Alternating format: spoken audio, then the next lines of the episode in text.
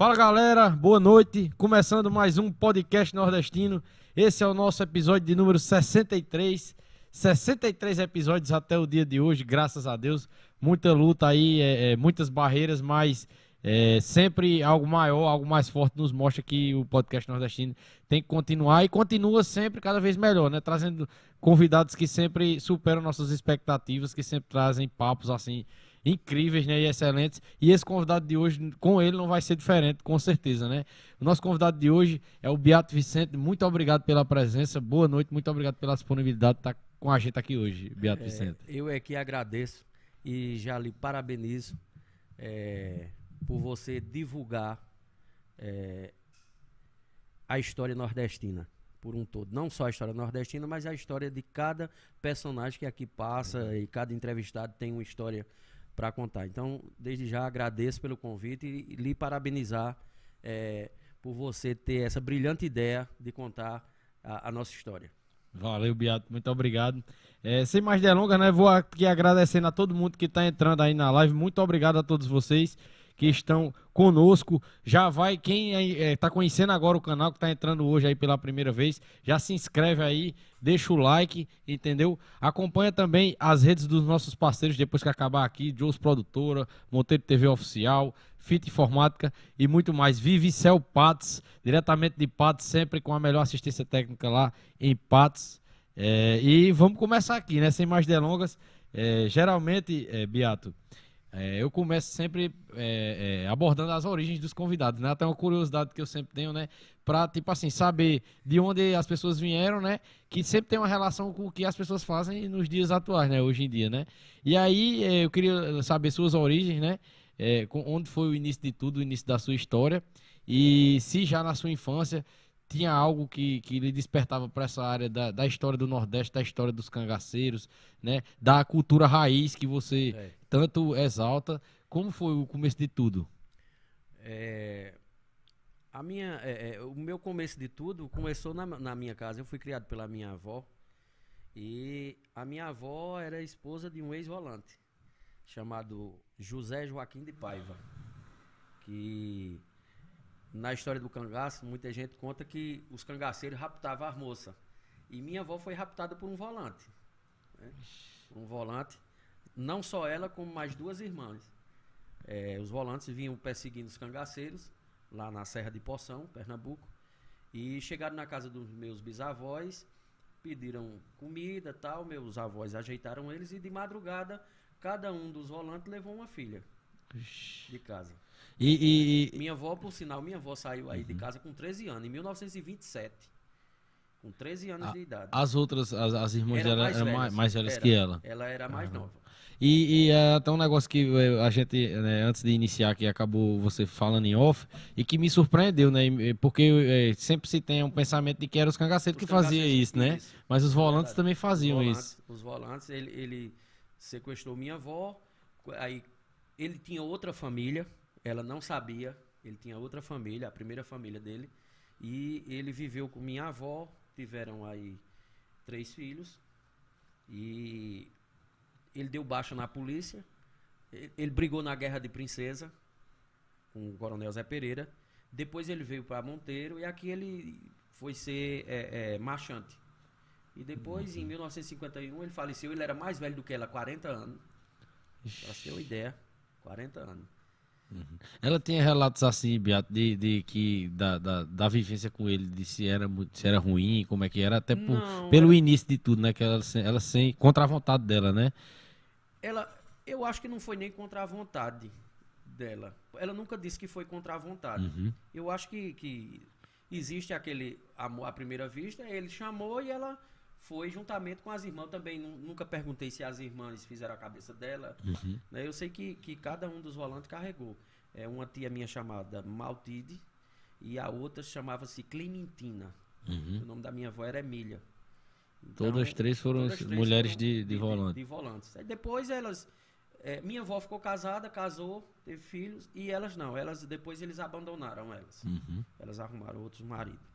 E aí, é, é, você já cresceu, né, com essa é, herança ali dentro vendo, de casa. E vendo também algum, algumas armas que, que ele deixou, ele faleceu, É, é, por incrível que pareça, ele faleceu porque tomou uma bicada de cachaça e comeu uma banana não. Aquelas bananas que o pessoal, banana não, chama banana.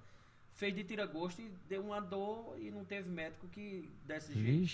Ele morreu em, em Flores, Pernambuco. Uhum. Interessante. E aí... É, é, é... Aí ficou, eu fiquei, eu fiquei vendo... É, ele tinha bilhetes de, de Zé Pereira, pra você ter uma ideia. Só que, assim, é aquilo que eu disse a você. Naquela época, eu muito novo, minhas tias também nunca ligaram. Então, as armas, eu consegui ficar com elas. É, eu tinha uma curiosidade, não só pela história, mas também os punhais. Uhum. Né? É, é tanto que eu, diz a você, eu doei uma espada para o Museu do Monteiro e um punhal, e eu tenho um punhal guardado, uhum, que pertenceu a ele. Interessante demais. É, é, já na, na, foi na, na sua infância ou na sua adolescência que você começou a ter os primeiros contatos assim, com a cultura nordestina, assim, raiz, né? Eu sempre gostei de, de, de, dessa cultura de raiz, porque a cultura de raiz é onde vem... É onde nasce tudo, é, é a cultura de raiz. É, se você me permitir, a gente está num tema, mas como a gente está falando... Não, pode ficar à vontade aí. É, eu tive que entrar, eu, eu contei até ao, ao rapaz ali, eu tive que entrar num grupo de coco de roda para não deixar o coco de roda morrer.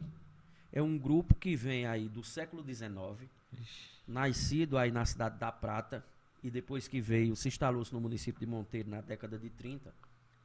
E o mestre Zé Preto, ele faleceu. E quando ele faleceu, ele sempre, ele, sempre é, é, ele viu o meu interesse pela cultura, ele sempre passava lá no museu, ele cantava, dançava, e ele sempre dizia, um dia quando eu morrer, isso vai acabar. Porque ele tentou passar para todo mundo e ninguém quis. Uhum. Aí, por isso, eu digo, eu herdei um negócio que não era meu, uma herança que não era minha, porque isso fazia parte da comunidade.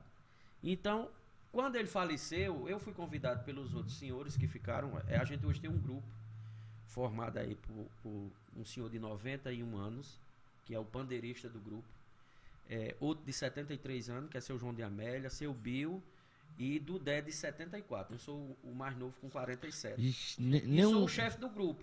Eles me, me, me nomearam chefe do grupo e... Me nomearam che... é, chefe do grupo. Uhum.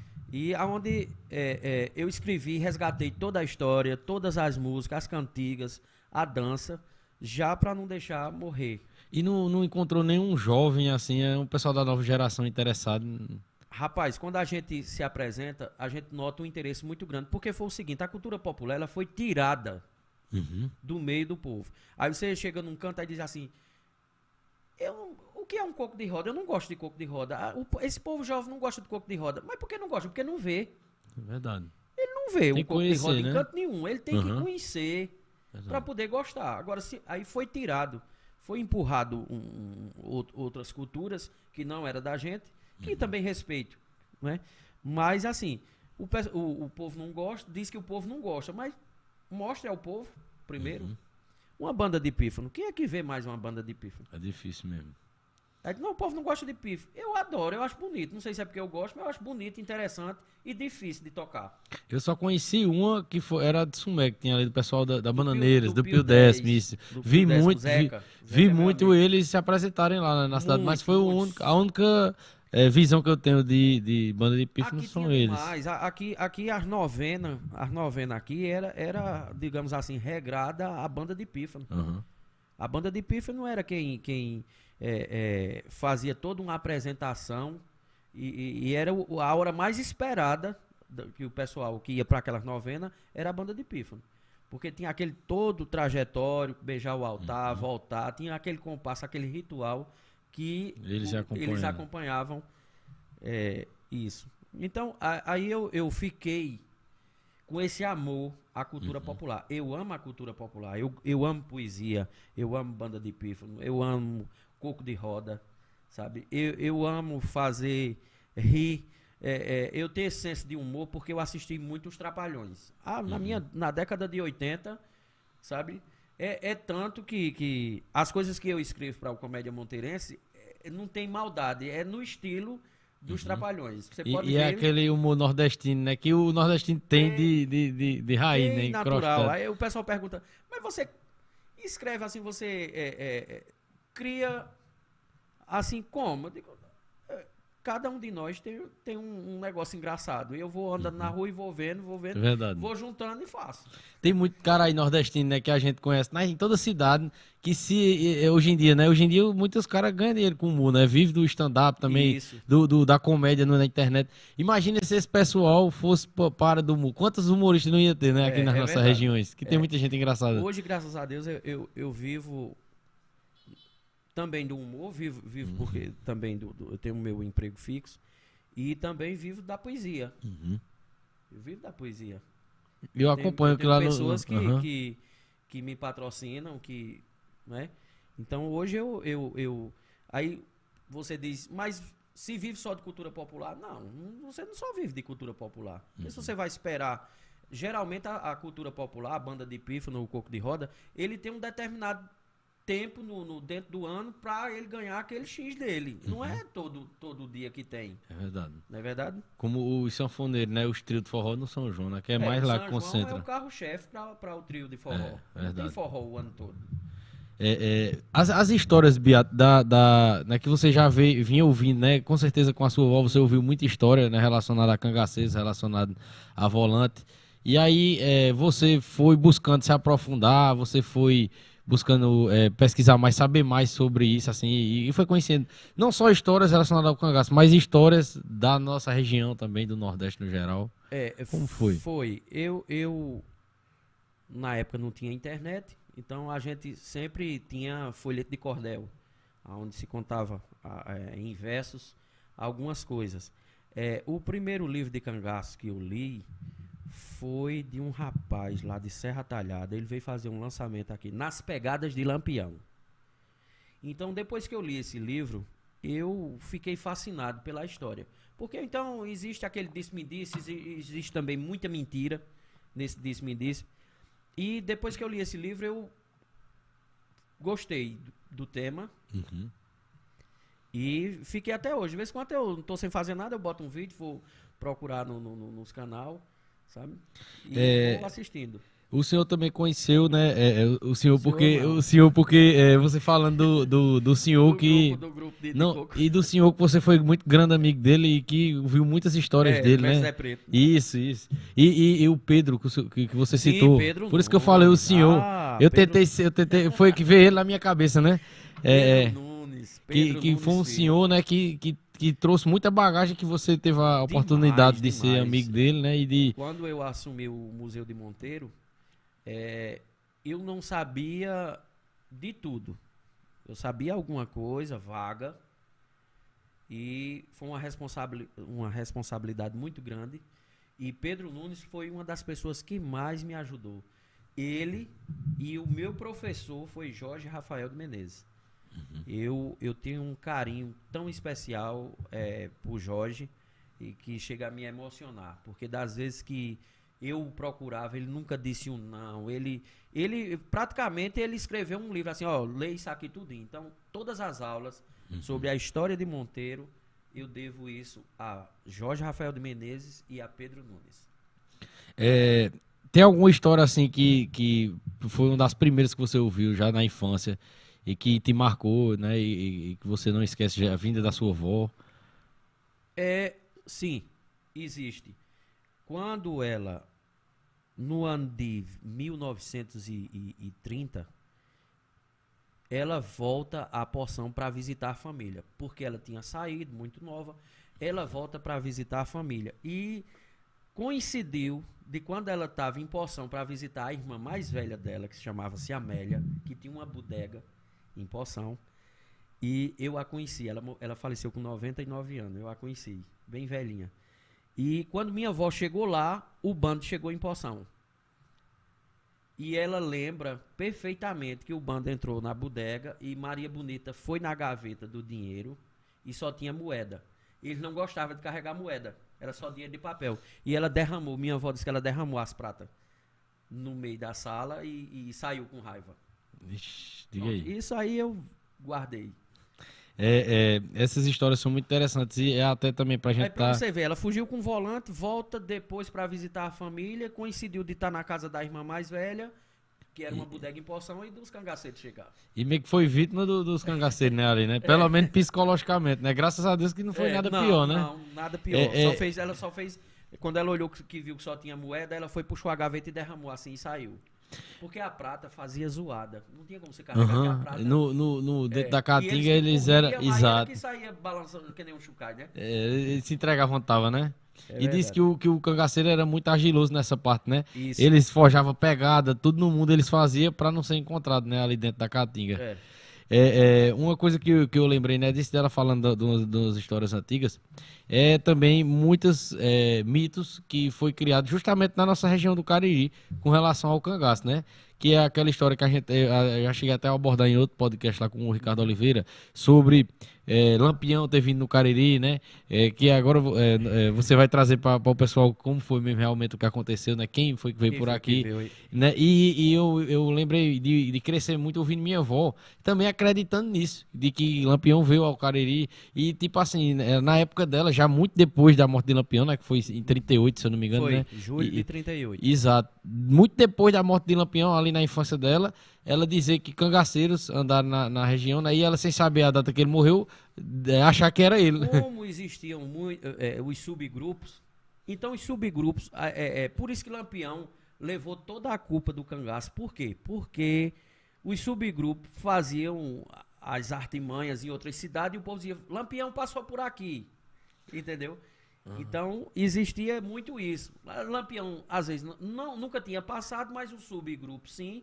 E o pessoal associava a Lampião. Talvez usava até o nome dele para de, botar mais medo, para ninguém sair de casa, justamente, né? Para ficar mais tranquilo. Pra... É, Curisco, quando entrou no bando de, de, de Lampião, é, Lampião estava começando a entrar no estado da Bahia. E Curisco foi quem bateu esteira, digamos assim. É, usava da artimanha de invadir determinadas cidades, é, atraindo a polícia, as rolantes, para lá, para onde Curisco estava, e Lampião saqueava outras, bem tranquilo, outras cidades, porque as rolantes. Então foi aí que também Curisco começou muito a se destacar. Uhum. E, e ficar no, conhecido. No meio, né? E ficar conhecido. É, é. É, Curisco, é, você sabe quem deu o apelido a ele? Não. Jararaca. Jararaca que, um. Que era um, um cangaceiro mais antigo. Que era cangaceiro que já estava no bando. Então ele deu esse apelido dele de Curisco. Muita gente disse que foi Lampião, mas não foi, foi Jararaca. Uhum. E o Jararaca dois esteve aqui, na região de Monteiro, junto com o Virgínio Fortunato, que é o Moderno. Esse cangaceiro que, que veio até aqui, São Sebastião do Buzeiro, que na época era município tudo de Monteiro. É bom até também você, quando for, for citando os, os cangaceiros, dizendo o nome e o, o codinome que eles tinham, né? É, porque é, cada um é, tinha um nome. Eu mesmo, por exemplo, eu, eu, eu sei superficialmente da história do cangaço, vídeos que eu vi no YouTube. E eu sei quem é o Moderno, porque eu vi nos vídeos, né? Uhum. Pelos nomes, né? O, o, é, o, o, entre outros, o Zé Baiano. O cunhado de Lampião, mas o, o apelido dele era, era Moderno. Existia muito também no cangaço. É, por exemplo, Jararaca um faleceu. Aí foi substituído Jararaca dois. Por quê? Para confundir, para dizer que Jararaca não tinha morrido. Uhum. Isso era para confundir. É tanto tem um depoimento de, de, de, de, de Candeeiro. Candeeiro diz que quando entrou no, no, no, no bando, aí Lampião disse: você vai ser candeeiro. Agora não faça que nem o outro, não. Morreu. Morreu em pé. Ele disse, não, se eu ver que eu vou morrer, eu me deito. Eu não morri em pé que nem o outro, não. Interessante demais. E, e, e tem demais essas histórias, né? É, dessa dessa relação história, que eles tinham. É. E o que eu acho interessante também é os codinomes, né? Que eles, é, muitas vezes, por uma característica que eles tinham, vinte e cinco, né? vinte e cinco. É, eu assisti uma entrevista do Cangaceiro vinte e cinco e ele... ele o pessoal perguntando a ele, por que vinte e cinco? Ele disse, porque eu entrei no dia vinte e cinco de dezembro. Aí tem uma história engraçada que ele, eu assisti o vídeo ele contando, que ele, ele entrou, ficou no bando de Curisco, e Curisco deixou o grupo é, numa certa localidade, e, e vinte e cinco veio com ele, acho que pegar alguma coisa na cidade, algumas compras com coiteiro, e na volta se toparam com uma volante, uma volante de seis soldados. E ele, era só eles dois. E na hora do tiroteio, pá, pá, pá, pá, pá, e vinte e cinco disse que apertado, apertado, e tomou bala. Aí vinte e cinco foi e gritou, você tá aqui brigando é com vinte e cinco. Aí o soldado, ó, pensaram que era vinte e cinco homens. É a história que eu vou contar mais pra frente aqui, que aconteceu no T I G.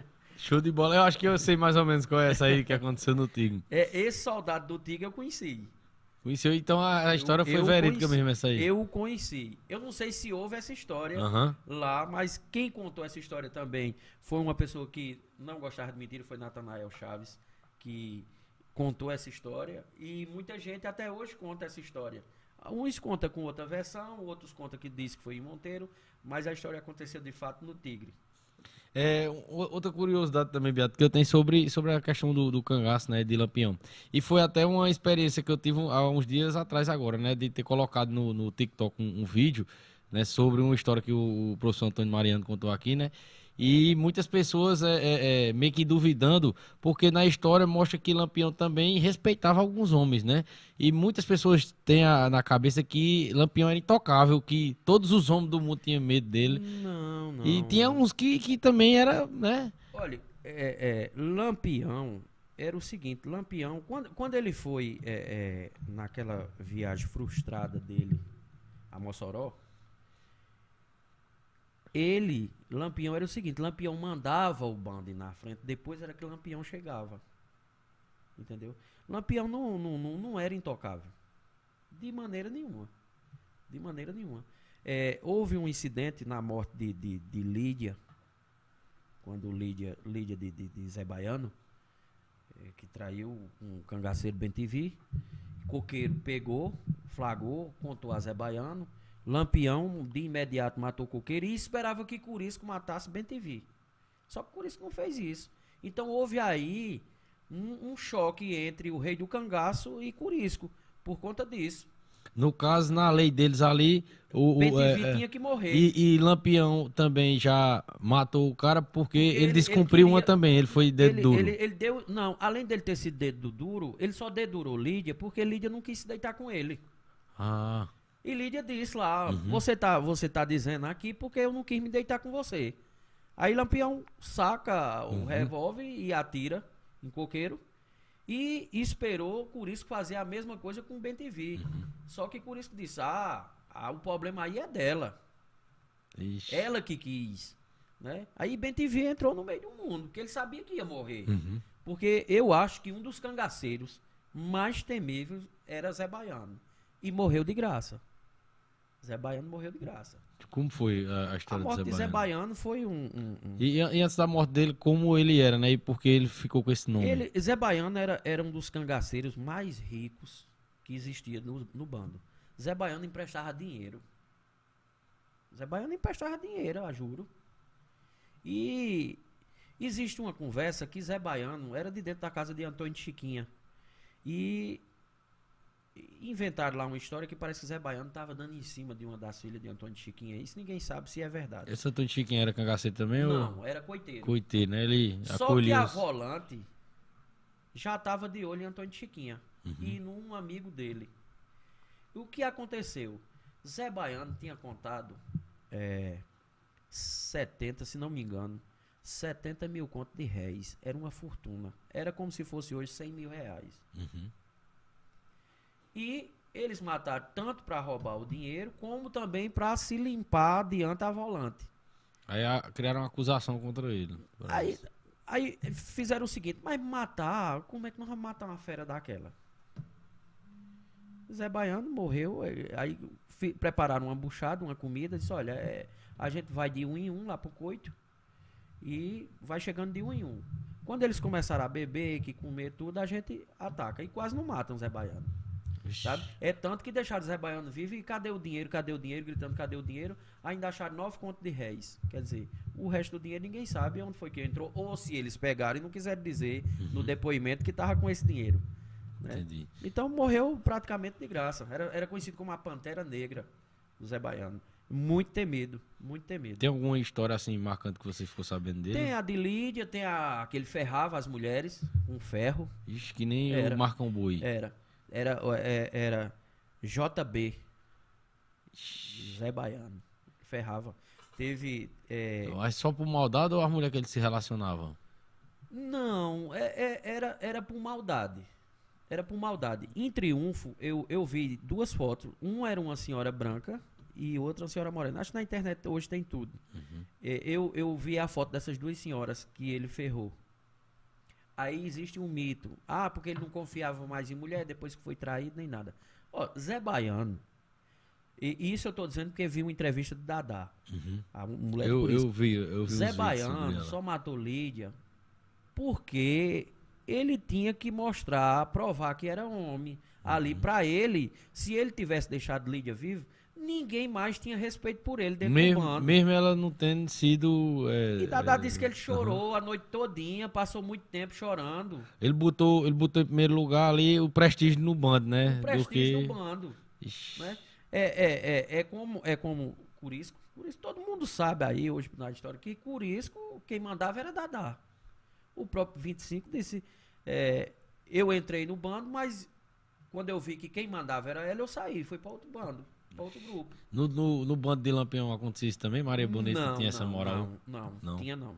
Lampião tinha um certo respeito por Maria, mas Maria não participava das decisões. No caso da Dadá, ela, Dadá ela tinha única, atitude de... Dadá foi a, a, última, a única cangaceira, rapaz, de verdade, que pegou em arma, que brigou. Uhum. Dadá, é, é, no último dia na morte de Curisco, Dadá tava atirando, que ia atirar foi. Curisco tava com os braços aleijados. Ela perdeu a perna nesse tiroteio, foi? Foi. Curisco tava, tava com os braços aleijados, não podia atirar, e ela era carregando o Curisco correndo e ela atirando na polícia. Foi a única cangaceira, de verdade, foi Dadá. É tanto que as outras mulheres, quando começava a briga, as outras mulheres eram era tiradas de dentro. Se protegia. Se protegia. Uhum, Dadá é. não, Dadá ela ia, ia pra, pra cima. cima. Rapaz, interessante demais. É, né? é, e o filho de Dadá, Silvio, disse, mamãe atirava muito bem. Atirava mais do que papai. Diga aí. Entendeu? Interessante então, demais. Dadá, Dadá, é, Dadá era uma onça. Qual, quais outros cangaceiros assim, é, Beato, que ficaram também assim, bem... enfatizados, né, na, na, na história dos bandos. É, você falou aí, né, bem do, do Zé Baiano, Zé né? Baiano, Curisco, é, um, Curisco é, o próprio Lampião. Eu acho que só. É, tem, uma volante, tem um volante também que eu, eu, eu li uma história dele meio tenebrosa. Que essa já foi lá em Angico, no dia da morte de Lampião, que foi é, é, o Mané Velho, Antônio de Jacó. Um dos homens, a fera de Angico, ele era tido como a fera de Angico. Foi o cara que pulou dentro do, do, do, da brigada e foi pra cima. E Luiz Pedro, cangaceiro Luiz Pedro, ele tinha uma dívida com o Lampião. Porque Luiz Pedro, acho que estava manobrando uma arma e matou o irmão do Lampião. A arma desarmou e matou Antônio. Antônio acidentalmente. Ferreira, acidentalmente. Ixi. Aí ama, é, é, prenderam e mandaram chamar Lampião. Quando o Lampião chegou, ele disse, é, compadre, eu não matei padrinho Antônio porque eu quis. Então Lampião o absolveu. Ó, oh, veja só, você matar um irmão seu, você absolveu. Ele acreditou na conversa. E também tinha testemunhas, né? Tinha outros cangaceiros. E ele fez esse juramento, pois no dia que eu morrer, você morre também. Ixi. É uma dívida de sangue. E é tanto que quando no, no, no, na brigada de Angico, ele já tinha furado o cerco, já estava fora. Uns dizem que ele lembrou da promessa. Aí tem as más línguas que dizem que ele voltou por causa do ouro de Lampião, do dinheiro, que a gente sabe que tinha, e não era pouco. Só que Luiz Pedro era, era rico. Luiz Pedro tinha dinheiro. E esse Mané Velho, quando ele entra no cerco, ele se encontra com Luiz Pedro. Aí atira em Luiz Pedro, mata, tira... o dinheiro, os embornais, bota, porque era o, o troféu de guerra. Uhum. E a coisa mais tenebrosa, Luiz Pedro tinha ouro em todos os dedos. Ele, para não perder tempo, cortou as munhecas de facão e botou dentro dos bisacos, armão. Esse cara era sanguinário. Era a fera de Angico, era, era, era, era sanguinário, sabe? E... Quando, e ele com o armão dentro do bisaco, uhum. foi-se embora, tudo, terminou, todo mundo veio, trouxeram as cabeças para Angico. E, e o comandante é, botou lá na casa dele, numa mesa, não, olha, aqui a gente vai repartir tudo. Aí disseram, mas rapaz, Mané Velho pegou muita coisa. Aí mandaram chamar Mané Velho lá, ele equipou-se. Chegou com o armão lá. Sim, aí ele, ele conta que tirou os anéis quando chegou em casa, uhum. ele morava do lado do, da igreja. Tirou os anéis, cavou um buraco no, no jardim da igreja e enterrou o armão. É tenebroso um negócio desse, né? Aí tem aquele ditado, vão seus anéis e curta os dedos. E ele foi pra lá, é, é, contar o, o, o comandante. Quando chegou lá, ele disse, rapaz, você, tô sabendo que você pegou muita coisa, eu queria que você botasse aqui, que era pra gente repartir. João Bezerra, né? Tenente João Bezerra. Aí Manuel Velho disse, olha, o que eu consegui foi pela boca disso aqui. Aí bateu no mosquetão. E eu só perco por isso aqui. Quer dizer, ele, ao mesmo tempo, respeitou e desrespeitou. Por quê? O que eu consegui não era um troféu de guerra. Não, uhum. Já tava, todo mundo não sabia que quem matasse o cangaceiro ficava com as coisas. Então ele disse, olha, eu consegui através da boca do mosquetão e só entrego pela boca do mosquetão. Se quiser vir pegar. É. Aí disse, não, não, não, não, vai dizer o quê? O que foi que ele fez? Ele, ó, de madrugada, deu linha na pipa, que nem deu outro. Veio pra São Paulo, conheceu uns judeus, viajou pros Estados Unidos, botaram uma loja de ouro, ficou rico. Rapaz. Comprou uma fazenda pra um parente, acho que o pai dele, e ficou rico. Diga aí. Ficou rico pô, com, pô. Com, com o dinheiro de Luiz Pedro. Poderia se dizer que, era, que era, foi um dos poucos visionários dessa é, época, né? Quem ele, imaginava, né? Nascendo, nascendo na realidade do Nordeste naquela época, ainda é, mais que depois era... ele, ele, a primeira esposa ele matou, sentiu o ciúme dela, matou. Ixi. Depois aí ele fez tudo isso no cangaço, era temido, era, era, o cara era macho. Uhum. E quando ele volta, que bota essa loja de ouro, ele casa de novo e se junta lá com um meio-irmão. E assassina a mulher e a outra filha de outra família. Bem tenebrosa. Passou isso, muito tempo preso, depois... Isso já lá nos Estados Unidos? Não, isso já aqui no Brasil. Sim, já tinha já... voltado, ah. já... Aí ele fez esse assassinato também com a segunda esposa e uma filha. Entrando nesse, nesse assunto assim, Beato, é, você acha que, que assim... É, pelo que eu vi e tal, muitas pessoas entravam pro cangaço também, às vezes, por vingança, porque não tinha oportunidade, é, alguma Lampião, coisa assim. Lampião. Mas tinha gente que entrava porque queria fazer ruindade mesmo, maldade com os outros. Lampião, Lampião, a gente, a gente diz assim, que Lampião entrou por uma vingança. Mas ele não se vingou de ninguém que, que fez mal a ele. Ele fez mal às outra, outras pessoas. Zé Saturnino, né? Morreu de velho lá em, em Serra Talhada. Morreu, uhum, de velho. Né? E não entrou por vingança, não. Eu acho que não. Acho que ele achou um, um meio de, de, de, de, de, de dizer, enfim, que era uma vingança, sustentou isso o tempo todo, mas não... E, porque quando é uma vingança... Uhum. E ele, te, ele, ele teve tanto, muito poder e muita oportunidade, se ele é, quisesse ter se vingado, né? É verdade. Então, bom, pelo amor de Deus, se ele quisesse matar Zé Saturnino, ele, uhum, tinha matado. Tinha, exatamente. Ele tinha matado, tranquilo. É verdade, eu acho que no fundo, no fundo, os objetivos dele eram outros, né? Ele viu ali, gostou daquela vida, né? Gostava, e... é, é, cada depoimento é uma coisa, um, di, um diz que foi, que foi porque apanhou, outro diz é, é, que foi... O, o cangaceiro Labareda, ele disse que entrou porque um soldado tinha deflorado uma irmã dele, e ele, para se vingar, matou o soldado e, e para não ser preso, entrou no bando. Né? Uhum. Saracura entrou porque apanhou, viu o pai apanhando da polícia, arrancaram as unhas do pai dele e o pai dizendo que não era coiteiro. Ele foi, entrou no bando. E assim cada um tem uma história para contar, né? As mulheres não, as mulheres eram raptadas. Outras iam porque queria.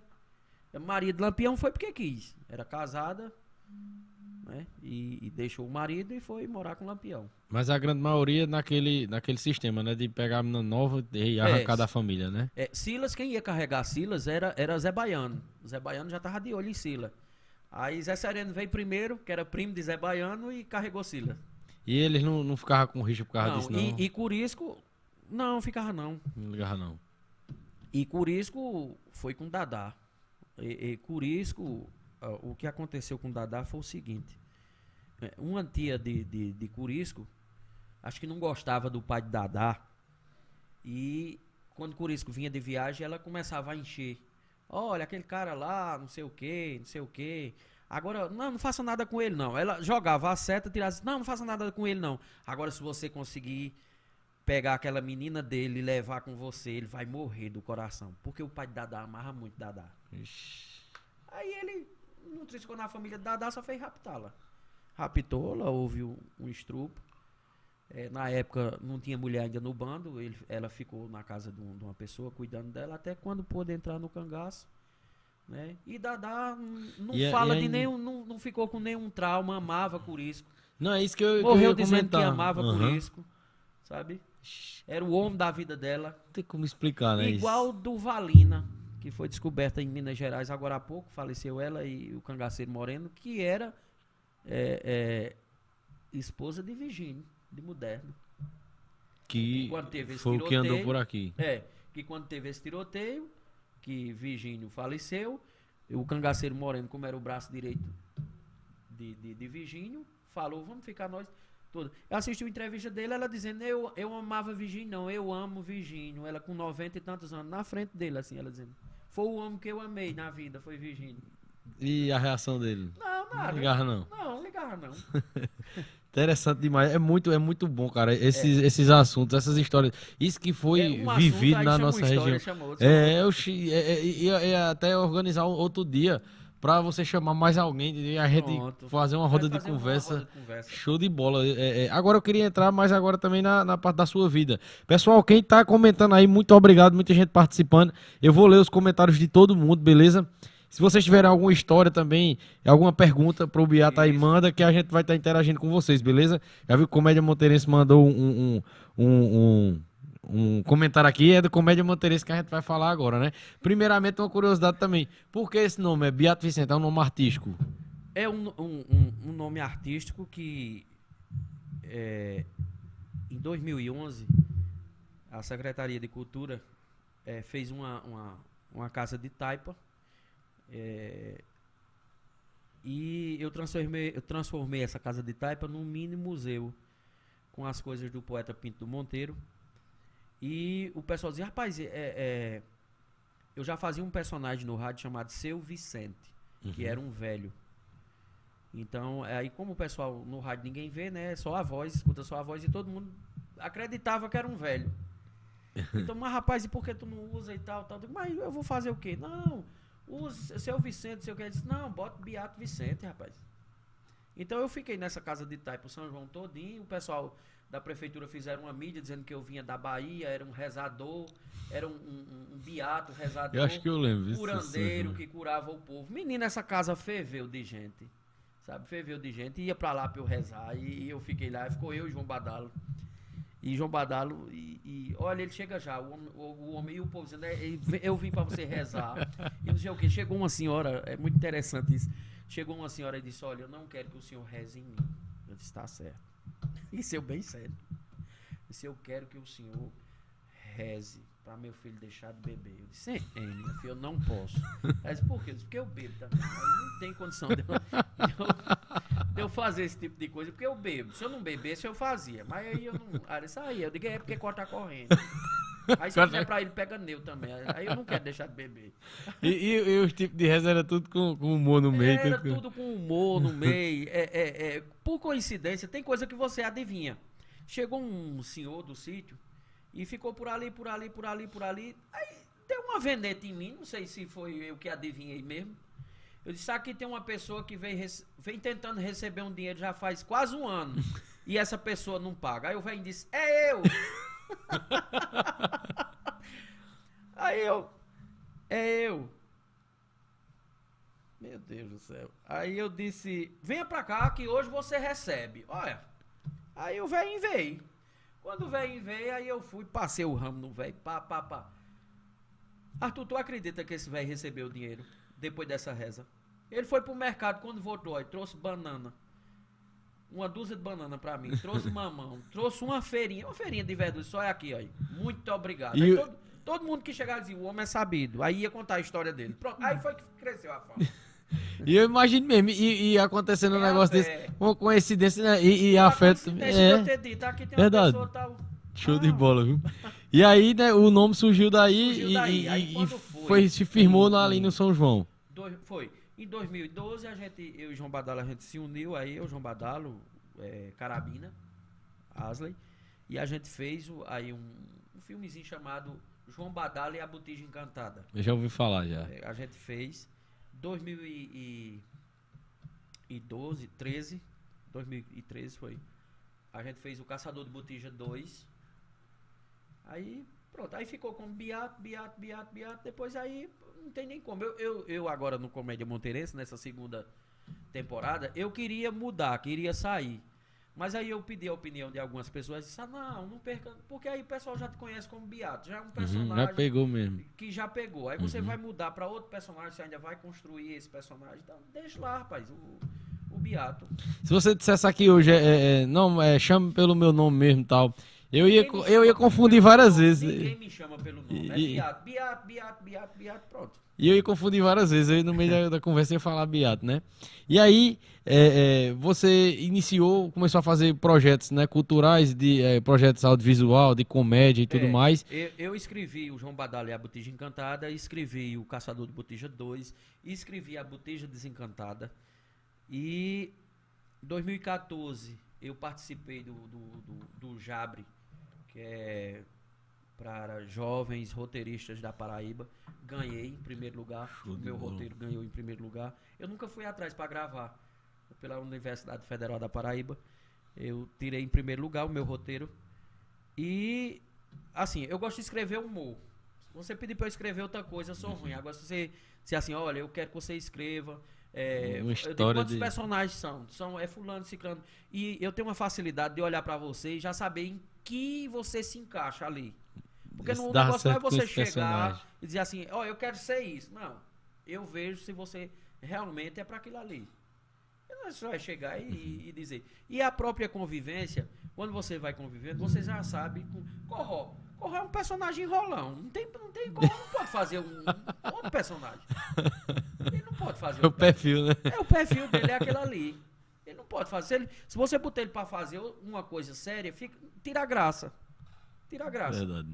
É, e aí, é, já entrando na nossa... Da, do... nisso, mandar um abraço para Corró, com certeza, Léo, toda essa turma boa do Comédia Monteirense. E vamos é, trazer também o Comédia Monteirense para cá também, vamos. viu? Para conhecer a história aí, é, é, para fazer mas uma você, resenha você aqui, um humor, né? Rir, aí tem uma coisa, no dia que, você, no dia que a gente vier, aí você Eu rir. conversei com, com o Corró dez minutos, pô, me acabei de rir, pô, com a resenha. É, o carrego é grande. É. E... e, e...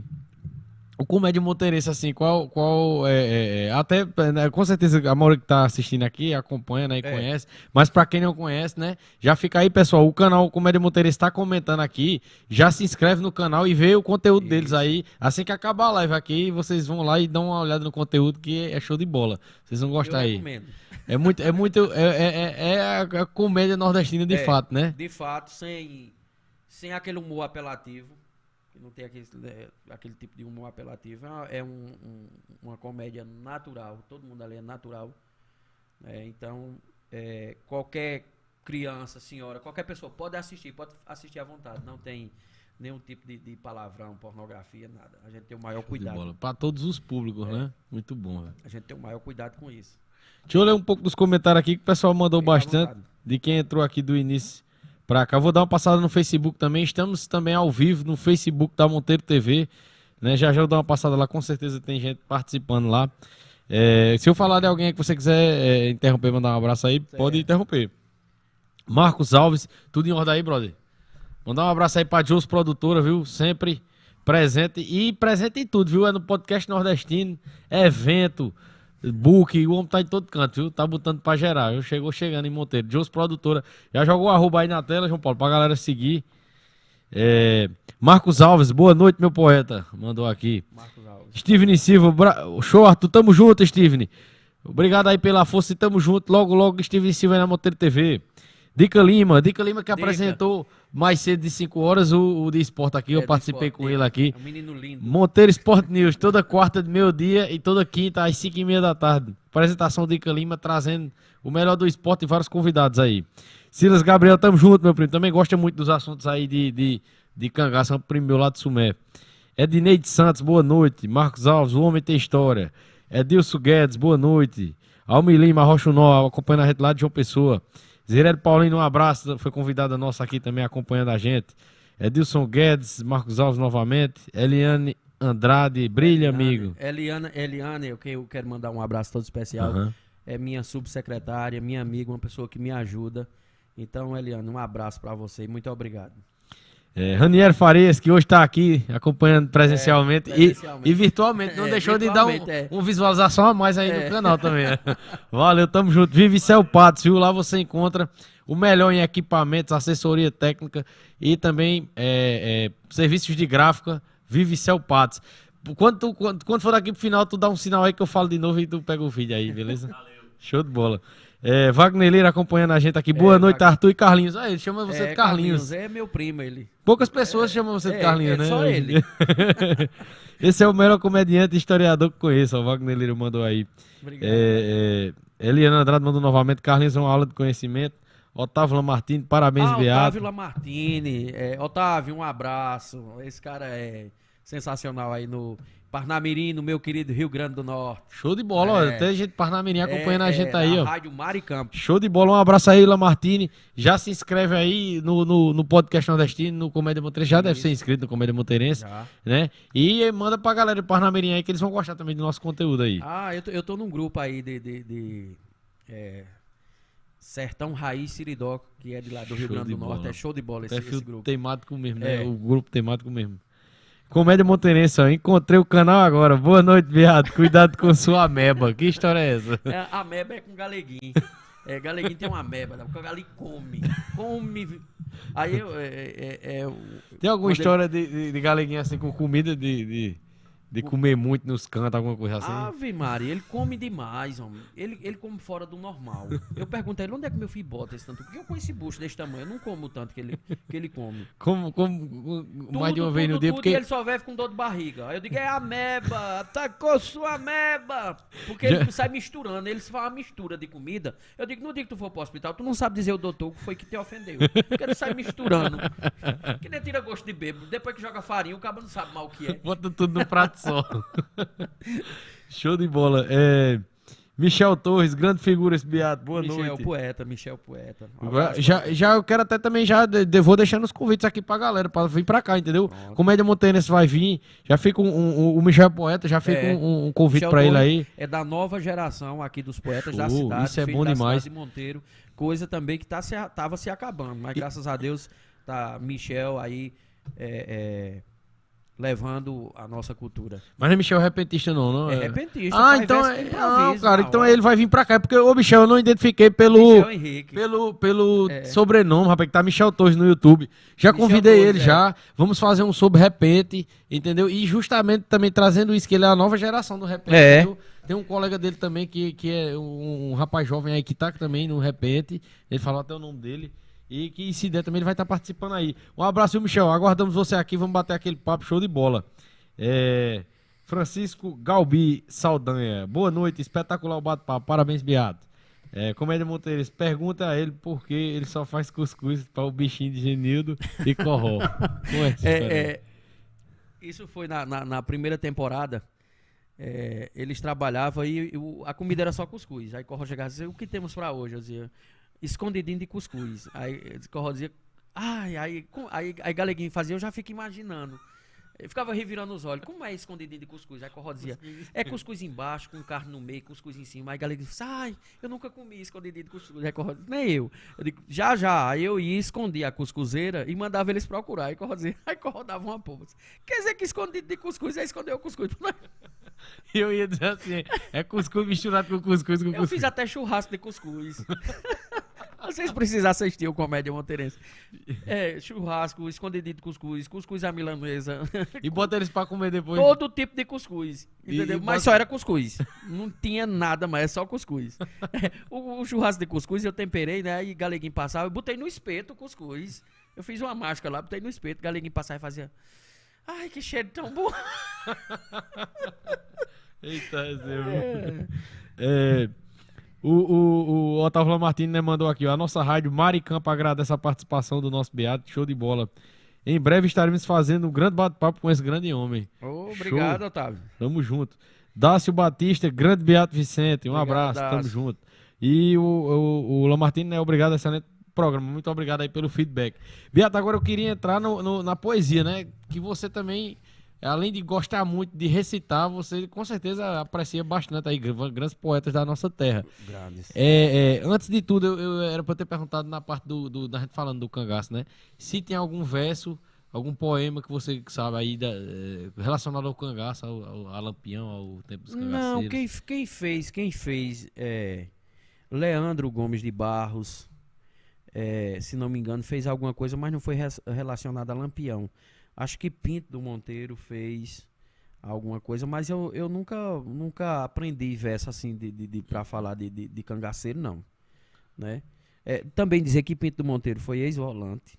Foi ex-volante Pinto do Monteiro, eu não sabia Pinto disso Monteiro. Não. Ele próprio diz na entrevista dele. Poxa, eu não sabia, já fica um corte aí, ó, o que você não sabia sobre Pinto do Monteiro. É, Pinto do Monteiro foi volante. Rapaz. Pinto, Pinto do Monteiro foi cabo de polícia de Pernambuco. Depois largou, foi, foi vender cuscuz, tocar viola. Com muito tempo depois, como podia, as leis e a Constituição permitia, o governo de Pernambuco deu esse presente a Pinto como uma aposentadoria, como cabo de polícia do estado de Pernambuco. Mas Pinto foi volante. E ele diz o nome dos cangaceiros que, que ele ainda perseguiu, ainda que chegar junto. Interessante demais, viu? É. E aí, sobre a poesia, qual foi é, assim, a época da sua vida que você começou a se despertar para a poesia? Se você lembra qual foi o primeiro poema lembro. ali que você... Lembro, é, é, eu não lembro do primeiro poema. Eu lembro... Eu, eu, as minhas tias, todas duas, elas eram apologistas da cantoria de viola. Uhum. E elas eram fanáticas. É tanto que uma tia minha ainda... É, é, namorou com um cantador de viola chamado, que pra mim foi o maior repentista que eu conheci na época de menino, porque eu já conheci Pinto já velho. Pinto aparecia uma vez por ano nos festivais que era, ele era homenageado, ele aparecia, mas já não cantava mais. Que foi um poeta que ainda hoje está vivo e em breve irei fazer uma, uma visita a ele, que ele deve ser lembrado por essa terra, que tanto levou o nome de nossa cidade, chamado José Feitosa de Lima. Para mim foi o maior cantador que eu conheci. E eu me apaixonei pela poesia através desse, desse cantador chamado José Feitosa de Lima e também dos versos de Pinto, que é, eram os versos líricos que meus avós contavam e todo mundo morria de rir. Envolve com humor Envolve demais, com humor, né? Porque é, Pinto era o rei do humor. Hoje chegou um pessoal lá, se você me permite, no Fica museu, é, veio de João Pessoa uma caravana e o pessoal, eu contando alguns versos de Pinto e eles morrendo de rir. Porque é, eram versos que, que faziam você rir. Então Pinto tinha isso. Além de ele dar a resposta né? maior do que o outro cantador, ele dava com humor. Né? É, é, é tanto que João Furiba era o maior rival dele. João Furiba de Sumé, né? Era. E João Furiba, é, uma vez cantando com ele, disse assim: atravessei o deserto andando de bicicleta, matei leões a pedradas, feri serpente de seta e com as penas de um hiena fiz um blusão para minha neta. Aí Pinto disse: Furiba até que é poeta, mas sabe ler bem pouquinho. Vou lhe fazer uma pergunta, responda meu amiguinho. Quem diabo foi que te disse que hiena é passarinho? É um, um tipo de humor. E, e todos os versos de Pinto com João Furiba, todos eles são com humor. E tem, tem outro que, que com certeza você vai saber isso aí, que é do... Quando ele completou o ano. E do, do Mocotó de Traíra. Sim, isso aí foi com Lorival Batista. Né? Ele disse: eu saí de Caicó e fui até a Tabira. De Tabira para Peneda e de Peneda a Guarabira. Chegando lá eu comi um Mocotó de Traíra. Aí Lorival disse: já houve muita mentira.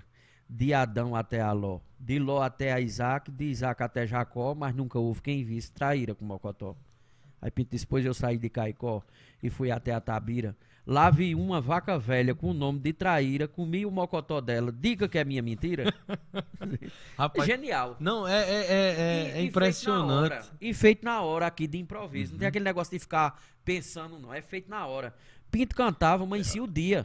O poeta aquele que, né, isso aqui é pra ele, né? É. Tira de onde não cabe, né? Tira de, Tira onde, de onde não, não tem, bota onde, bota onde não cabe. cabe. É. é o que Pinto Monteiro fazia. Fazia. Né? Interessante demais. Mas mais um pouco sobre ele aí, Beato. É, eu, eu, gostaria, eu gostaria até de deixar registrado aqui alguns, alguns dos versos. Eu gosto, dele, eu gosto, eu sabe. gosto. Eu sou esse, fã dele. Esse do, do, que ele completou o ano. Sim, foi João Furiba, disse assim, eu, eu terminou um verso dizendo assim: eu hoje estou completando vinte e cinco anos de idade. Aí Pinto disse: isso aí não é verdade, você quer ser inocente. Faz trinta anos que bebe. Não, isso aí não é verdade, você quer ser inocente. Faz vinte anos que canta, trinta que bebe aguardente, dezoito que engana o povo e quarenta e cinco que mente. Detonou, novinho, João Furiba, bem calma. novinho, mais de cem. Detonou, calma. Né? E tem outra muito boa também, que a gente lá de Sumé também conhece bastante, porque é aquele Fala de Sumé, né? Que foi também numa disputa com o João Furiba. Sabe essa também, né? Qual? Que, que é, vou construir uma casa... Na Serra da, da, da Carnaíba... A frente mas... para Pernambuco e as costas para Paraíba, só para eu não ver duas coisas, nem Sumé, nem João Furiba. João Furiba. E era muito é, interessante é, é, essa história um, deles dois, né? É, é muito interessante. Eu vi, eu vi um cara contando isso lá no... no do, ele é de Itapetim, ele contando que, que foi em Livramento. Ele já, já disse que tinha sido em Livramento, mas foi realmente foi em Sumé. Ele disse, eu vou fazer uma, uma casa... Disse que João Furiba chamou ele para ir cantar. Disse, bora cantar lá. E, e Pinto já tinha cantado lá, disse, não tinha dado ninguém. Aí ele já tava com, aí, Pinto, com rixa com o Sumé. Enquanto eu tiver, enquanto eu tiver vida, eu não canto mais em Sumé. Aí chegou uma época de política, aí João Furiba disse, bora cantar lá. É, é ano de política, lá tem dois candidatos. Tu canta elogiando um e eu canto elogiando o outro. Aí, nós dois e rendo dinheiro. Aí Pinto caiu na besteira, foi. Oxe, a cantoria deu mais ruim do que a primeira que ele tinha. Aí ficou revoltado. Aí né? ficou revoltado, aí fez esse verso. Ah, rapaz, interessante demais, viu? E tem o outro também, que é quando ele tava doente, que, que João Furiba foi visitá-lo, né? Foi ele e Valditeles, João Furiba e Valditeles. Aí, e, e, quando... E Pinto já tava... Com poucos dias, Pinto faleceu. Acho que foi o último verso de Pinto. Vixe. Foi. Quem cuidou de Pinto foi uma prima minha, chamada Lenice. Eu vivia muito lá e cá, porque eu, eu, eu, eu convivi assim com Pinto, mas ele já velho. E Lenice... É, registrou e ficou registrado. Valditeles, eu vi Valditeles outro dia num congresso, teve aqui ele dizendo essa mesma história, que quando João Furiba chegou, que tirou o ferrolho da, daquela porta de rolo, duas bandas, tirou o ferrolho e disse, não vai dizer que eu esqueci não, eu hoje tive a alegria de estar com, peraí, deixa eu lembrar do verso. Tomei um destino hoje, vim a esta moradia. Porque estar com o velho Pinto é motivo de alegria. Foi mesmo que acertar no bolão da loteria. E Pinto deitado já, velhinho, disse, eu não imaginaria que você chegasse agora. Ao ouvir a sua voz, obtive uma melhora. Quer ver eu ficar bom mesmo? É quando você fosse embora. Quer é, dizer, mesmo no, no, no, assim, ele tava já assim, na azul, bem velhinho, com poucos mas dias, não deixava ser não, dele, né? Não, não, ele, ele não deixava. Ele deixou de cantar festival de, de, de, de, de, de repente, esses festivais, esses grandes festivais, porque ele, ele disse, nada, às vezes um cantador dá uma resposta, você não tem tempo de responder, o tempo acaba, aí você fica, ele, ele pra ele, ele se ele levasse uma resposta e não desse outra, ele ficava, ele ficava ele, ele, era, pra ele era como se tivesse apanhado na, na cantoria, aí ele deixou de cantar em congresso, ele ia, para abertura, fazia abertura com outro cantador, mas não participava do congresso. E eu imagino quando ele tava lá nos tempos áureos, né, ali, devia do, demorar, não devia as cantorias, ele, ele rebatendo. À noite, ele já chegou a cantar com três, quatro cantadores, ele sozinho. E respondendo tudinho? Respondendo tudinho. Rapaz, o cara é... é teve um dia que tava, né, que, que tava, tava cantando, deixa eu ver se eu lembro do verso, pra não fazer que nem esse outro, que eu quase não lembro. É, Nada, é, é muita informação. Uh-huh. Aí tem hora que dá um, o H D não, não, não suporta. Ele tava cantando com Lorival Batista e, e Jó Patriota e Pinto do Monteiro. Os dois. Aí Jó cansava, passava pra Louro, Louro cansava, passava pra... E assim, e Pinto só. Aí um cara chegou, botou uma nota de vinte cruzeiros. Aí Pinto terminou o verso dizendo... Nessa hora tava começando Pinto e Lorival. Aí Pinto terminou o verso dizendo, não sei como é que fica, paga de vinte para três. É dividir vinte para três. Uhum. Um sai perdendo, né? Aí Lorival Batista disse, paga de vinte para três, só eu sei como compete. Fica sete para mim, para Jó Patriota sete, para você só restou seis, peço um esmola e complete. Aí Pinto disse, eu lhe dou sete bufetes e arrocha as goelas de Jó. Que eu passei a noite toda cantando, quase acaba o meu gogó, se tiver justiça mesmo eu vou levar os vinte só. Porque ele deu nos dois, passou a noite cantando com os dois e ia, aí ia sair no prejuízo. E era bom que o cabo vinha com invertida, mas ele vinha com é, maior ainda. Ele, ele, não, ele fora era de série, fora né? de série, altamente, eu sou fã da genialidade de Pinto do Monteiro. Não só eu, como todos os cantadores que o conheceram, né? Porque essa fama, essa fama de Pinto não foi só... o povo que intitulou, foi os próprios cantadores que deram essa coroa a Pinto. Verdade. Isso você os vê nas entrevistas, né, de Lorival Batista, uhum, é, de Jó Patriota, os irmãos foi, Batista, todos eles. Foi como os técnicos, né? É. Os caras que são técnicos que deram esse título aí, né? Esse, esse título. Ele, ele cantando uma vez com o rei dos cantadores, que hoje a gente pode dizer que é Ivanildo Villanova, um uhum. dos maiores repentistas desse Brasil. E Pinto cantava muito com o pai de Ivanildo. E aquela história que sempre apanhou de Pinto e tal. E, e Pinto já velho. E foi uma cantoria com, com ele. E ele termina o verso dizendo assim: dos cantadores de hoje, eu cantando sou o rei. Aí Pinto disse: mas esse título de rei que o povo deu a você foi para dar nos cantadores, mas em mim talvez não dê. Brigando não tem coragem, cantando não tem com quê. Porra, isso é, sabe, desculpa até, sabe, não, é genial, vontade, é genial tira, um negócio desse. Ele tira qualquer um de tempo com qualquer um, um de desse. tempo é, é, Oliveira de Panela terminou o verso dizendo: você é o rei do verso, mas eu sou o rei da voz. Porque Oliveira é uma voz daquela, uhum. né? Pinto disse: para ficar melhor para nós, só se Deus fizesse assim: desse mais verso a você e doasse mais voz a mim. Nem você cantava pouco, nem minha voz era ruim. Você vê assim. Eu acho que o, os caras já é, provocavam é, provocava na, na ânsia de ver ele. Furiba é. era de jeito. Furiba já uhum. sabia. Lorival de vez em quando também já sabia. É tanto que tem uns vídeos de Lorival que Lorival puxa e olha pro povo e pisca o olho, sabe? Já sabendo que, sabe? E ele Por... ia na vera, ele levava e ele, na... E ele, e ele cantava como qualquer cantador. O problema do cantador era não querer ultrapassar o limite. É... Tem um cantador de viola aqui, é, também lírico, que gostava de, de umas poesias pra gente rir, chamado Pedro Jararaca. E Pedro Jararaca contando uma vez a mim que foi cantar com ele um Mourão a desafio. Aí Pinto saiu dizendo assim: no dia que eu estou assim comigo, você não bula. Aí Jararaca caiu na, na, na, na armadilha de Pinto. Ele disse: se eu mato o Pinto e retalho, bota essa na micula. Aí Pinto disse: não jogue nada no mato. Lava a tripa e deu o gato e a merda você engula. O cara é, é genial e, mesmo. Pinto, ele, ele, essa da traíra foi uma emboscada. Uhum. Ele fazia emboscada para cantador. O cantador caía e ele se saía. Existia esse tipo de... Por isso que é chamado de cascavel. Uhum. Porque sabia dar um bote certeiro. E... Chamar Chucai. E muita coisa de Pinto se perdeu ao longo do tempo. Muita coisa, muita coisa. Uma vez, tem, tem até um relato de um primo meu, foi até Helen René que me fez, fez esse relato. Disse que uma vez eu, eu liguei em casa, não sei se foi na T V Cultura, em algum canal, e tava passando um documentário internacional do pessoal da Dinamarca, não sei de onde era, e era sobre Pinto do Monteiro. Ele se admirou muito, ele só aí.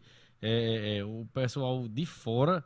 É, é, viu que Pinto existia, viu a grandiosidade, a grandiosidade. dele e, e, e, e veio até aqui para é, documentar a documentar. história de, de Pinto do Monteiro. É interessante demais, né? É show. É, Beato, aí continuando só, né, na parte de poesia, né, saindo um pouco das poesias de, de Pinto uhum. do Monteiro, é, quais assim algumas que você pudesse trazer para a gente assim que, né, eu, eu vejo que você traz muita poesia no seu, no seu Instagram, na sua é. rede social, né? E eu sei que é impossível que a pessoa decore todas, mas com certeza as mais muita especiais... Gente, muita gente, muita gente já, já me perguntou se eu realmente eu, eu decoro. Eu, realmente eu decoro, mas no outro dia eu me esqueço. É, eu sei como é isso, eu também eu, eu decorava várias. É, é impossível você não, armazenar esse tanto de poesia que eu, eu venho há dois anos sem repetir uma poesia. Eu falo que inéditas. Zé de Cazuza, quem é assim, né? Que, que, que, Zé, que de Cazuza, Zé de Cazuza é, é o homem gravador. É, é, gravou muitas histórias de cantador, como eu gravei de Pinto, de, de uhum. alguns cantadores. Não estou dizendo que gravei igual o Zé, jamais eu posso dizer isso. Mas essas poesias é, mais modernas, que não são de cantadores de violas, é mais difícil de você armazenar. É Quando a, a, a cantoria é, de viola é lírica, como Pinto, essas coisas de Pinto, fica armazenado. Porque ali é uma história... É, é, é como se fosse um caos é. que você está contando. Então jamais você pode... Vem com a história esquece. junto, né? É, é verdade. Entendeu? Então pronto. A que eu declamei hoje, se você me perguntar, eu não sei dizer. Eu, eu posso dizer até, mas esquecer de alguma coisa. A de hoje, se eu não me engano, foi de, de Ariel, não foi? Ariel Freire. Muito é um bom do, dos aquele. poetas que eu gosto. Eu, eu acompanho ele também. É, Dudu Moraes, também gosto Foi de Dudu. É, Segundo Cidrim, também é um poeta muito bom.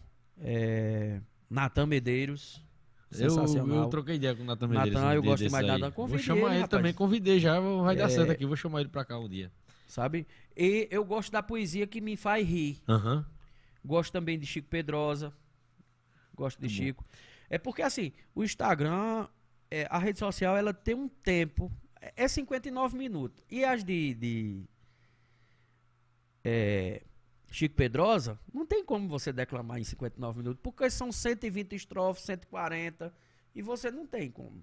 Diga aí. Então eu uhum. guardava muitas de Chico Pedrosa quando eu ia para apresentações em Campina Grande, João Pessoa, uhum. aqui no mais, São João, porque tempo, né? tem mais tempo de você uhum. declamar, e é toda uma história. Show. É uma história. A, as poesias de Chico Pedrosa, Chico é fantástico. Ele traz ele é, cria, uma linha do tempo, né, ali, né? Ele cria, ele cria, ele cria as histórias que você morre de rir com os personagens que ele cria através da poesia. Show. Tem algum assim que você poderia trazer pra gente? Faz muito tempo que eu declamei Chico Pedrosa, mas eu vou, eu vou tentar aqui. Se eu, se eu errar, eu peço tem, desculpa aí. Não tem problema não, é que não, é de boa. Ele disse: quem nasceu guerreiro do Pajeú, quem nasceu no Pajeú tem histórias para contar, principalmente a respeito da cultura popular, fluido quente dos lábios, até seus loucos são sábios, alguns com certo heroísmo, trajados de combatente, deram provas evidentes de amor e patriotismo. Pois bem, Antônio de Juvita é filho daquela terra, criou-se vendo e ouvindo histórias de cena de guerra, antes da maioridade, atacou-lhe uma vontade de ser soldado guerreiro. Quando a guerra começou, uma noite ele sonhou, brigando no estrangeiro. No desenrolar dos sonhos, viu os campos de batalha, soldados enlouquecidos sobre os fogos das metralhas, capacetes estourados, restos mortais de soldados espalhados pelo chão, o mundo pegando fogo e Hitler bancando o jogo no pano da perversão. Acordou. Começou a ler uns jornais que retratavam o conflito. Um dia deixou a mãe em São José do Egito e foi parar no Recife, onde pagou um cacife bem maior do que devia, morando com uma nega no cabaré da Galega, por trás da Rua da Guia. Quando a esquadra alemã, a nossa tropa, afundou, no ano quarenta e dois, e o Brasil declarou que estava em beligerância, Antônio ficou em ânsia para atirar de fuzil. Fez-se autoconvocado e se trajou de soldado para defender o Brasil. Mandou tirar uma foto, botou dentro da escrita e mandou para sua mãe, a coitada da Juvita. E na carta ele explicava que para a semana embarcava com fuzil, bala e bisaco. Naquele exato momento, a mãe teve um passamento que quase vai pro buraco. E Antônio prosseguiu com a mesma obsessão. Toda semana uma carta, um retrato e um cartão. A mãe querendo morrer, vendo as horas receber notícias que não queria. Nem de longe imaginava que as cartas que o filho mandavam vinha da Rua da Guia. Um retrato do combate, quando o jornal estampava, Antônio pegava a tesoura, com cuidado recortava, mandava para a mãe vexada. Mãe, conhece esse soldado de capacete amarelo, de perneira avermelhada? Sou eu dando uma brigada num tá do Monte Castelo. Já prendi tanto inimigo que já quem sabe sou eu. Ontem quase pego Hitler, mas o danado correu. No momento que me viu, desapareceu, sumiu. Mas mãe, eu prometo a tu, quando eu pegar ele em defesa, ele vai sentir o peso do cabra do Pajeú. Seu mundo de fantasia era tão admirável que ultrapassava o campo do poder imaginário. Encarnava o personagem de acordo com a reportagem publicada no jornal. Sua dramaticidade tinha tanta qualidade que parecia real. Quando o jornal publicou umas fotos coloridas e nela aparecia um homem com as duas mãos erguidas e um sujeito maluco lhe apontando um trabuco num ato de rendição, com aquela matéria farta, enviou mais uma carta para sua mãe no sertão. E nela dizia: mãe, a senhora tá lembrada no dia que lhe jurei que ganhava essa parada? Olha o Hitler aí do lado, com os braços levantados, me pedindo para eu salvá-lo. Chorando e arrependido, que eu até tô comovido, com vontade de soltá-lo. Na hora que eu prendi ele, a senhora não acredita. O danado olhou para mim e disse: Antônio de Juvita, tu não tá me conhecendo, não me mata que eu me rendo. E jurou na mesma hora que quando sair daqui, vai comigo até aí. Dá um cheiro na senhora. Chico Rapaz, Pedrosa. Muito bom, muito bom mesmo. Então muito são esses verdade. versos que eu mentalizo. Tem mais e mais e mais. E, e ele, ele fez isso aí já na, na época da Segunda Guerra Mundial? Guerreiro ou... do Pajeú. Não, agora há pouco. Ele, ele cria. Ah, entendi. Que legal. Sabe? E eu acho ele que, cria, que, assim... Mas isso é a história que ele ouviu de boato, que existiu? Ele, é como se fosse... É, é, o Pajeú tem, tem muitos doidos sábios. É, tanto que tem a, a, a Bio Doido, lá de, de São José do Egito, uhum. que é famoso. Entendeu? Porque cada... cada eu, eu chamo assim de, de, de doido, porque os doidos famosos. Cada cidade tem seu doido famoso, é seu herege, né, que não acredita em Deus. Sempre tem um personagem. É que, verdade. Né, então, São José do Egito tinha. E ele criou isso através do, do, do, do, do, do, da sensibilidade de cada um. Cada um que tem é, esse tipo de, de problema, ele, tem, ele encarna um personagem.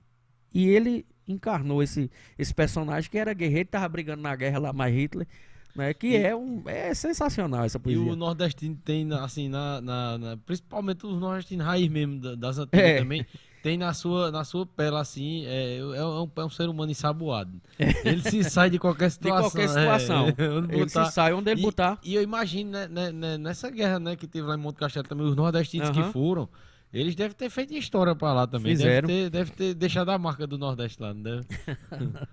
É show de bola demais, mano. Alguém mandou mais comentário aqui, o, o Israel Nascimento. Parabéns pelas boas entrevistas que fazem. Valeu, Israel, muito obrigado. Parabéns ao Beato pelas declamações, resgatando os grandes poetas da nossa região, Israel falou. Uhum. É, Edson acompanhando a gente, ó, diretamente de Sumé. Um abraço aí, Edson. Tamo junto. Ian Gomes, tamo junto, Ian. Eu quero a caneca dessa, depois a gente conversa, Ian. Depois a gente conversa. Chama aí no P V. E aí, é, é, Beato, continuando, né? É... Tem poesias também que você gosta, que eu vejo lá que você admira também, relacionadas mais também, eu acho até mais contemporâneas. Eu ia até perguntar se você poderia trazer alguma mais românticas, né? É, muitas poesias existe... que a gente tem, né, no nosso Nordeste fala muito de desilusão amorosa e tudo mais. É, é existe uma... É, deixa eu ver se eu lembro aqui. Vitor Santos tem uma poesia muito bonita. Eu, eu, eu acho que foi uma das primeiras que eu declamei também, assim, mais modernas, foi essa. Que diz assim: pode amar outra alguém, fique à vontade, que eu não vou lhe odiar nem me vingar, mas é bom você sempre se lembrar que eu já não sinto mais saudade. Perdi tempo demais sem liberdade, sendo um simples escravo da paixão, só espero que o espinho da solidão, como ele me furou, jamais lhe fure, e no futuro talvez tu me procure, e eu responda, foi mal. Mas hoje não. Eita, velho. Essa daí é pra, é pra mim fazer um, um corte, hein, João Paulo? E botar na sexta-feira. Quando é sexta-feira, cinco da tarde, aí posta, hein?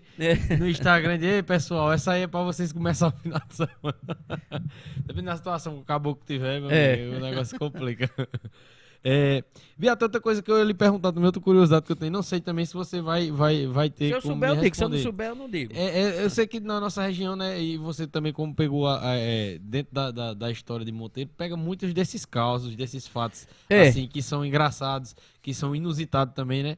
E tem histórias assim relacionadas à vaquejada, à pega de boi, algumas, algumas histórias assim que você já ouviu. Não, não. Marcante. Não, não. Assim, história de, de, de, de marcantes, assim, de, de, de vaquejada, não. E, e relacionadas a superstições, a, a, a assombrações, tem muito assombrações, também, né? Tem, nossa... tem aqui a, a, a Brauna do Padre Sem Cabeça, em frente ao E P B. Na, a a, a é, nova E P B ali, é, o novo prédio. É, aquela Brauna ali, aquela, eu morria de medo de passar por aquilo ali. Porque tinha uma história... Tem uma do... história que aparecia um padre sem cabeça.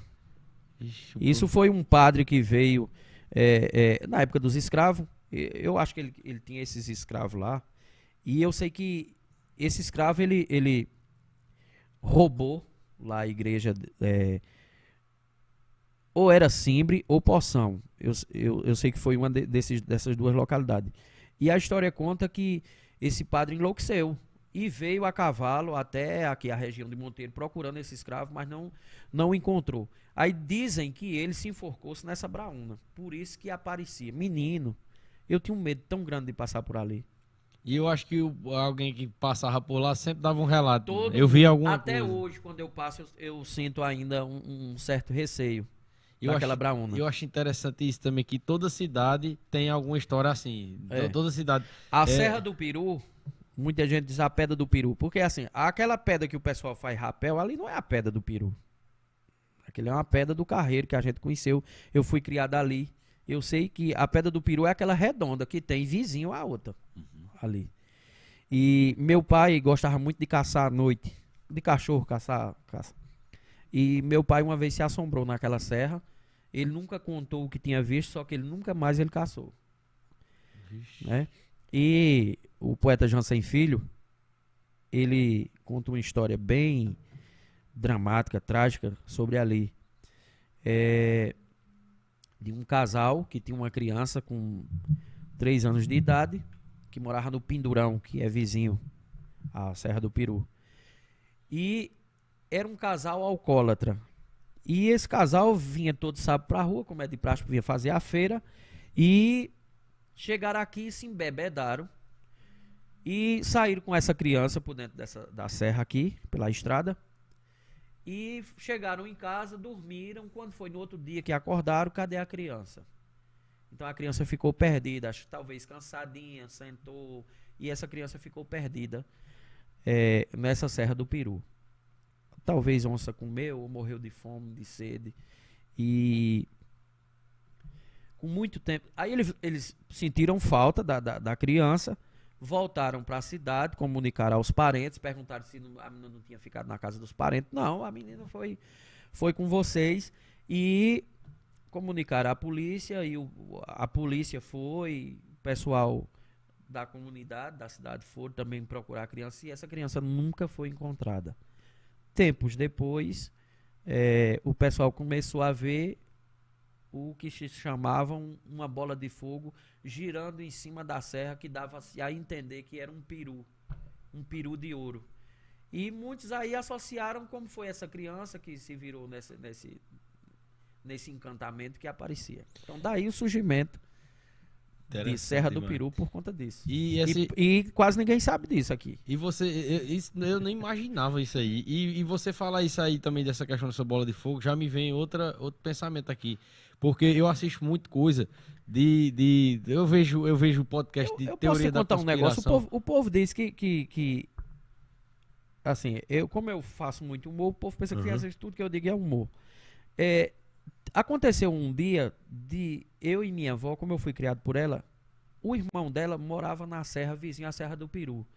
E minhas férias eu sempre passei lá na, na casa deles.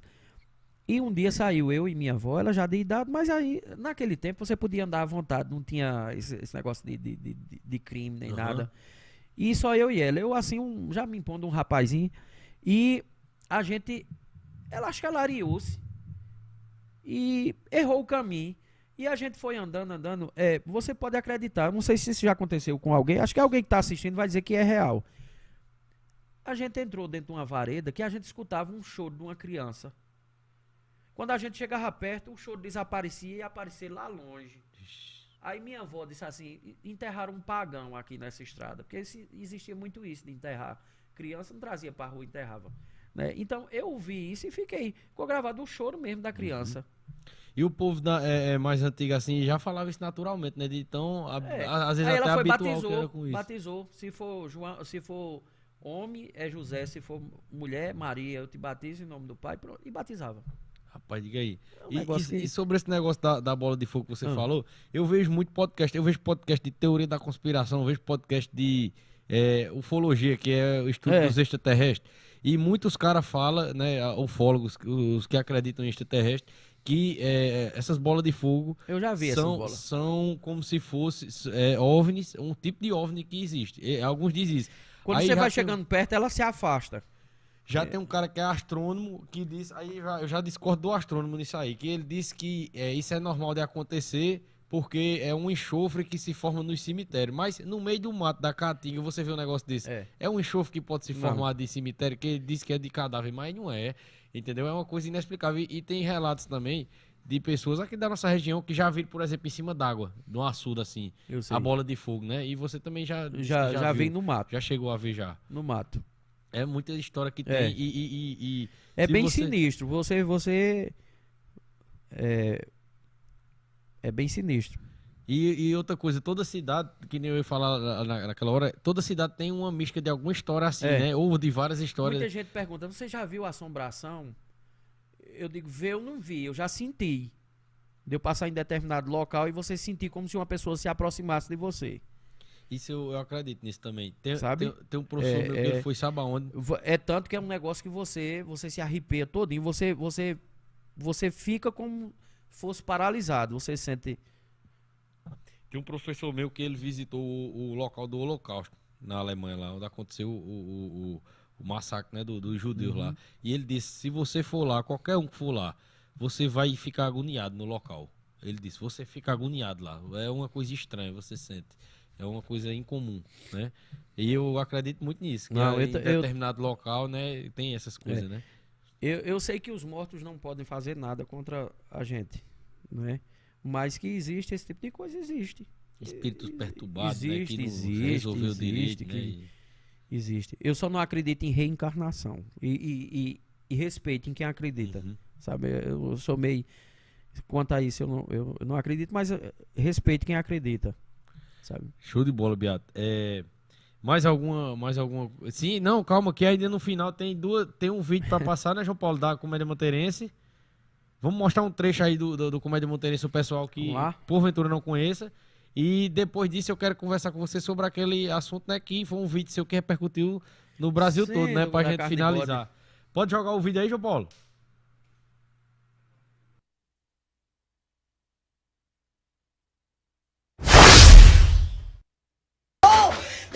Da minha vida morrendo de saudade. Tá vendo o que é que os homens fazem com a mulher? Quando as mulheres ficam se apaixonando. Mas meu amor, abaixar o fogo de quê? Um banho d'água fria. Como é que eu, apaixonado por você? Você fica jogado no chão.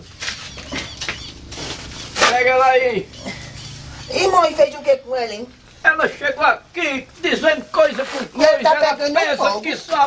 Agora, eu vou tirar ele daqui de dentro do Chico. Olha o ficão, olha o ficão, olha o ficão. Muito bem, vai. Uh, eita, irmão, ai, eita. Genil. Amarrou o bode. Genildo. Ai, irmão, ei. Toma, toma.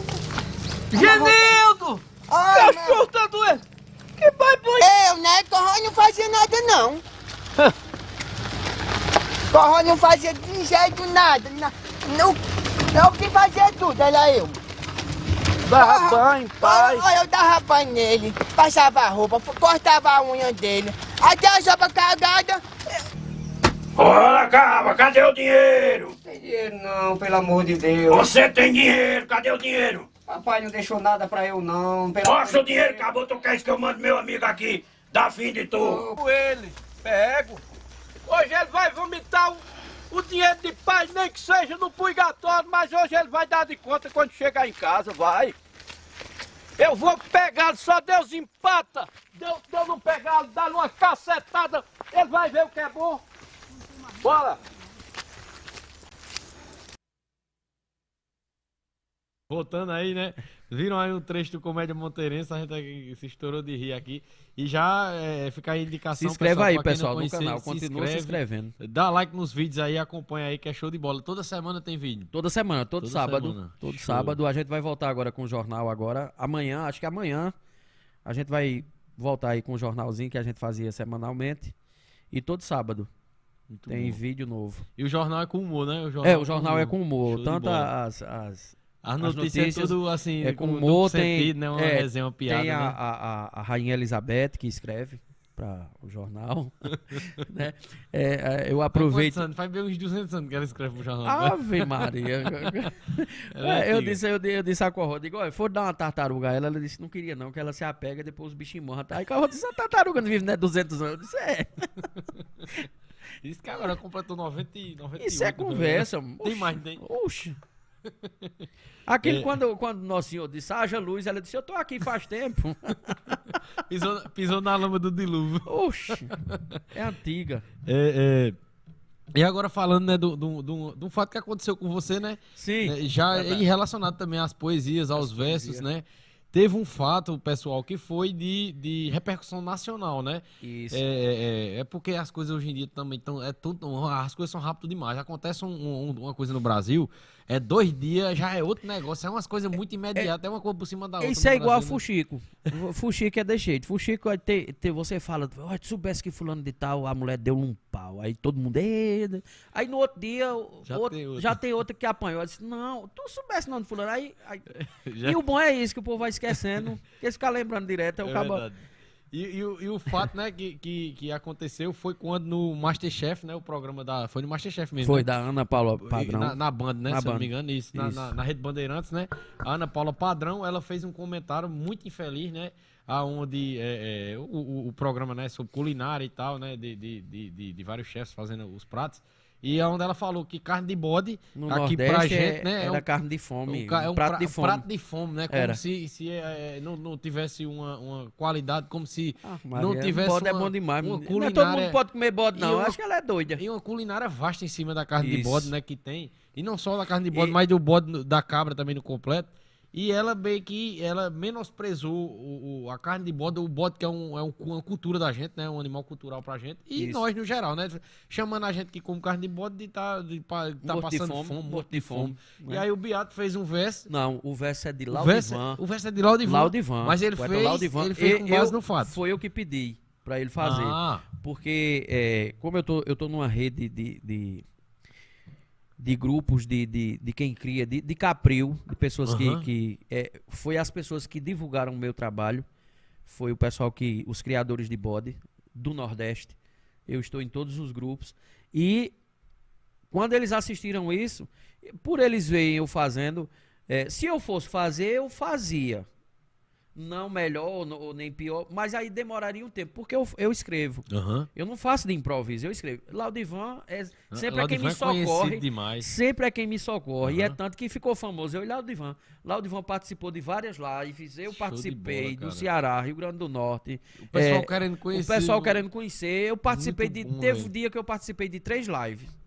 Justamente por conta desse verso. Laudivan também. E, então, e, sempre que alguém eu quero convidá-lo também, eu vou até pedir o contato muito a você. Bom, vou convidá-lo também para vir aqui. Um excelente músico, uhum. um grande artista, poeta. Show. E ele é quem me socorre. Quando, quando o pessoal diz, ei, assim, eu digo, mas rapaz, em cima da hora, assim, aí eu, Laudivan, às vezes ele tá dando aula. Disse, daqui a pouquinho eu mando. Entendeu? Esse é um cara, cara sensacional. Um abraço, Laudivan. E é, como foi o... É, não, a gente tem o vídeo, né? Do, é. do verso. É melhor colocar o vídeo, né? Coloca que o foi vídeo. o vídeo que viralizou mesmo, né? Isso. Pessoal, é, no TikTok, né? Eu, eu gosto muito de entrar lá e tal, pra ver novos conteúdos e tudo mais. Eu não sei, é, acho eu, que o Beato você não tem nem noção, cara. Aqui. O tanto de gente que usa seus vídeos. É. Muita gente usa seus vídeos, pega seus vídeos do Instagram, pega do TikTok é. mesmo e vai repostando. Esse da... da, da, da, da relacionado a, a esse caso aí... Apareceu muito esse vídeo aí, até agora tá rolando aí nos Rola. Instagram da vida, no TikTok, né? Vamos colocar o vídeo aí do verso, né? Que o, que o, que o Beato declamou, né? Em é. resposta, que é do Laudivan Freitas. Laudivan Freitas. Show de bola. Joga aí, João.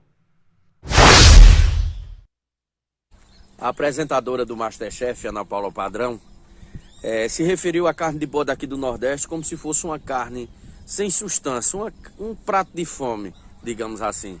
E o poeta Laudivan Freitas, lá da cidade de São João do Tigre, disse: eu vi na televisão num programa mequetrefe com o nome de Masterchef, que é chefe bem do cão.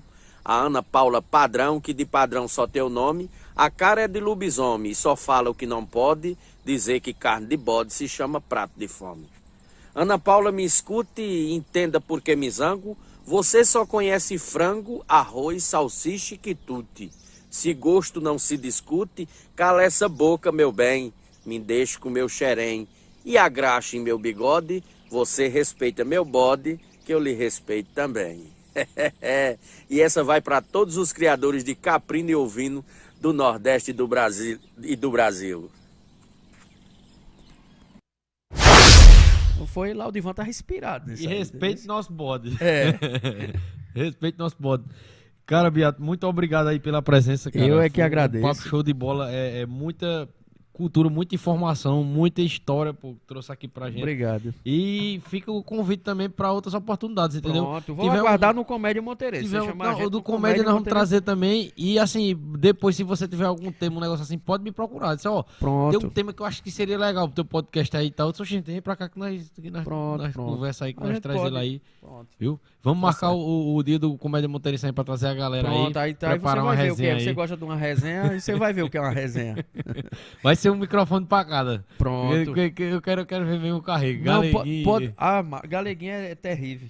Não, teve uma, teve uma, uma, uma brincadeira aí que ele fez com o Corró esses dias, eu acompanhei. Ah, da máscara, ah, da né? máscara, tu é doido. O Corró ficou, passou uns dias ainda. Ficou depois, meio amurrinhado. É, ficou meio amurrinhado. Mas tem que aguentar. O negócio daquele sendo comigo, eu, eu tinha levado na esportiva. Depois eu tinha aprontado outra pior com ele. Sabe? A resenha é grande. É, vê, vê se tem mais algum comentário aqui que eu não, que eu não li. O Roberto João entrou aqui e mandou comentário também. Genildo Vasconcelos, vocês estão de parabéns. É Galeguinho.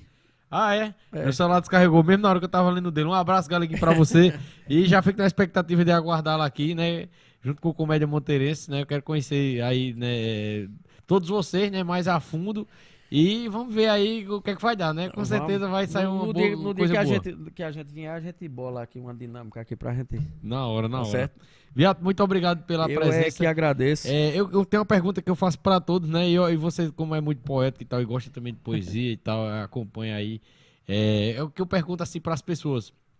Se você pudesse deixar uma frase que todo mundo do mundo vai entender essa frase, independente da, da linguagem dessas pessoas, da, da língua delas. É uma frase que você pudesse dar universal, assim, fosse um, se fosse um conselho, uma mensagem de motivação. Então, eu eu você digo tanta poderia... frase do dia hoje, estou agora me pegando. Agora. Exato, é, você diz várias frases eu massas digo, todo do dia. dia. Eu falo, é. É, tem uma frase do dia.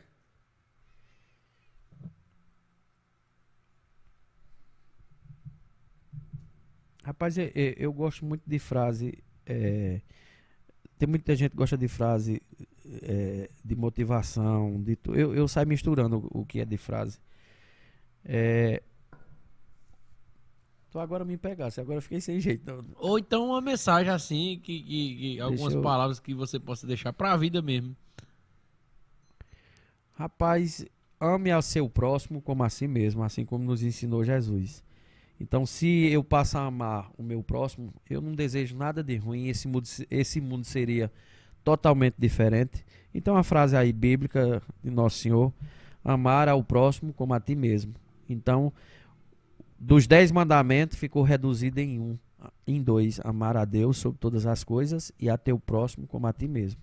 Então, se eu tenho amor ao meu próximo, eu não, não vai existir é, guerra, é, não vai existir ódio, mágoa. Então, aí ficou essa frase aí. Show de bola. Muito obrigado a todos vocês que nos acompanharam, quem entrou, quem saiu, quem tá com a gente até agora. Quem não se inscreveu no canal, se inscreve aí, pessoal. Se inscreve também no canal do Comédia Monteirense, quem não Isso. foi inscrito ainda. Deixa um like na live, deixa um like nos vídeos lá do Comédia Monteirense, beleza?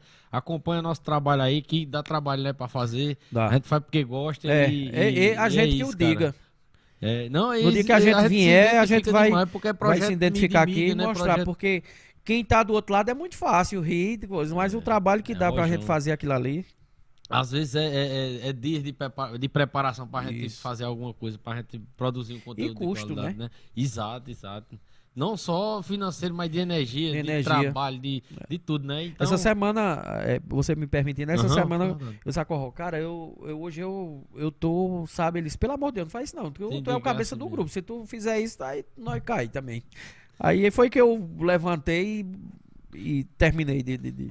Sabe? Mas tem, tem dia que, que você é assim tá também, pra mim, eu, aí eu desabafo com alguém, entendeu? Até que o João Paulo também às vezes já desabafei, disse, não, tá massa o negócio, continue. Eu preparei esse verso todo dia de noite, aí tem noite que, que eu digo, mas eu vou fazer eu sei esse verso amanhã, é. Eu fazia de domingo a domingo, aí eu tirei uhum. o domingo. Aí o cara, não tem verso hoje não, eu disse, rapaz, eu sou filho de Deus, deixa eu descansar também. Né? No domingo. Show de bola, Beato, muito obrigado mesmo pela presença. Eu é que agradeço. Entendeu? Vamos ter mais encontros aí com certeza. E o espaço está aberto aí para você, pro Comédia Monteirense. Pronto. E é isso. Muito obrigado a todos que nos acompanharam. Continuem nos acompanhando. Sábado temos um encontro marcado aqui. Vamos estar tá trazendo a história da Elisandra Moura, a esposa lá do nosso amigo Gente Leandro. Gente fina demais, uma a, guerreira. Uma história de empreendedorismo. E isso. ela também vai estar tá trazendo aí uma surpresa para o Dia das Mães aí, né? Isso. Também ela, isso. como mãe, também vai estar tá representando aqui as mães. As mães. E outra coisa, já quero deixar aí para todo mundo. Quem puder mandar um vídeo, pode mandar. Se puder deixar aí na, na tela meu WhatsApp, João Paulo, pode mandar pro meu WhatsApp um vídeo para as mães, entendeu? De homenagem para as mães. Se você quiser homenagear a sua mãe sábado no, ao vivo no nosso podcast, você manda o vídeo pro meu WhatsApp que eu vou estar tá colocando aqui ao vivo. Eu queria até pedir o Beato, se você for fazer algum verso pro Dia das mando, Mães, mando, se puder mandar faço. alguma coisa pra gente, nós mando. vamos botar no sábado aqui. Pronto. Beleza? Faço. O, e pode ser um áudio eu, do WhatsApp eu, também, eu pessoal. Mando, eu mando pro seu WhatsApp. Na hora, pode mandar que nós vamos rodar aqui, beleza? Pronto. Já tem uma homenagem aí para pra, as mães no, no, no sábado aí. Então é isso, pessoal. Até o próximo episódio. Muito obrigado, Beato, mais uma vez. Quer falar Eu mais é que agradeço. Não, só agradecer a todos vocês que tiveram esse, é, esse tempo todo com a gente. E até outra oportunidade, né? Valeu, show de bola. Sigam nossos parceiros, Jôs Produção, Jôs Produtora, nosso amigo João Paulo. Segue o Instagram pessoal dele também, que ele coloca muita coisa do trabalho lá. Monteiro T V Oficial, Vivicel Patos, Fita Informática, Lira Informática, Comédia Monteirense, isso. e é isso aí. Segue todo mundo aí, segue a gente, acompanha nosso trabalho e tamo junto. Até o próximo Podcast Nordestino.